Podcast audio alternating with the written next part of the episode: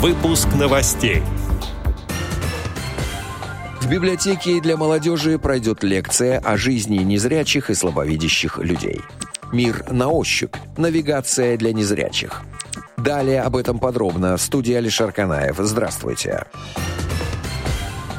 По данным Всемирной организации здравоохранения, в мире больше двух миллиардов людей с нарушениями зрения. Умные гаджеты расширяют возможности таких людей и помогают им обходиться без посторонней помощи. Один из производителей таких устройств – российская лаборатория SensorTech. Она рассказала порталу Hightech о приборах, их отличиях от зарубежных аналогов и о том, как импланты могут вернуть зрение даже слепым пациентам.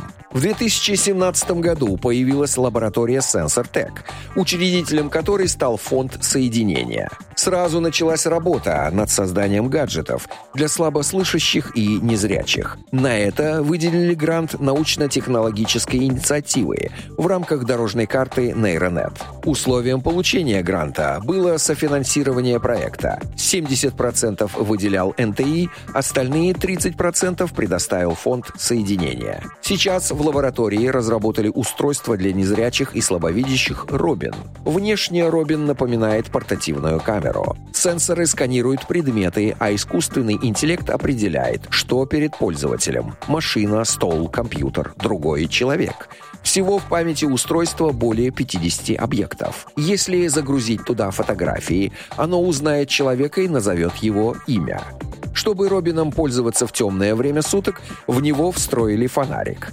При этом гаджет не только называет предмет, но и оценивает расстояние до него. Сейчас время обратной связи от прибора сократилось до секунды. При этом Робин работает теперь только тогда, когда нажата кнопка, чего не было в первой версии, и это создавало неудобства для пользователей.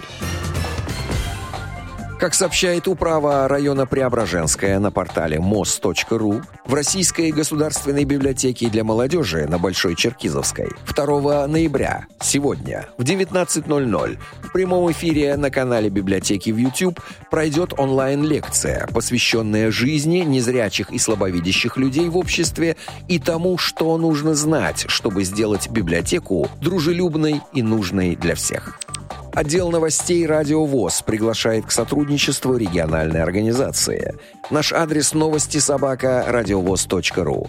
В студии был Алишер Канаев. До встречи на «Радио ВОЗ».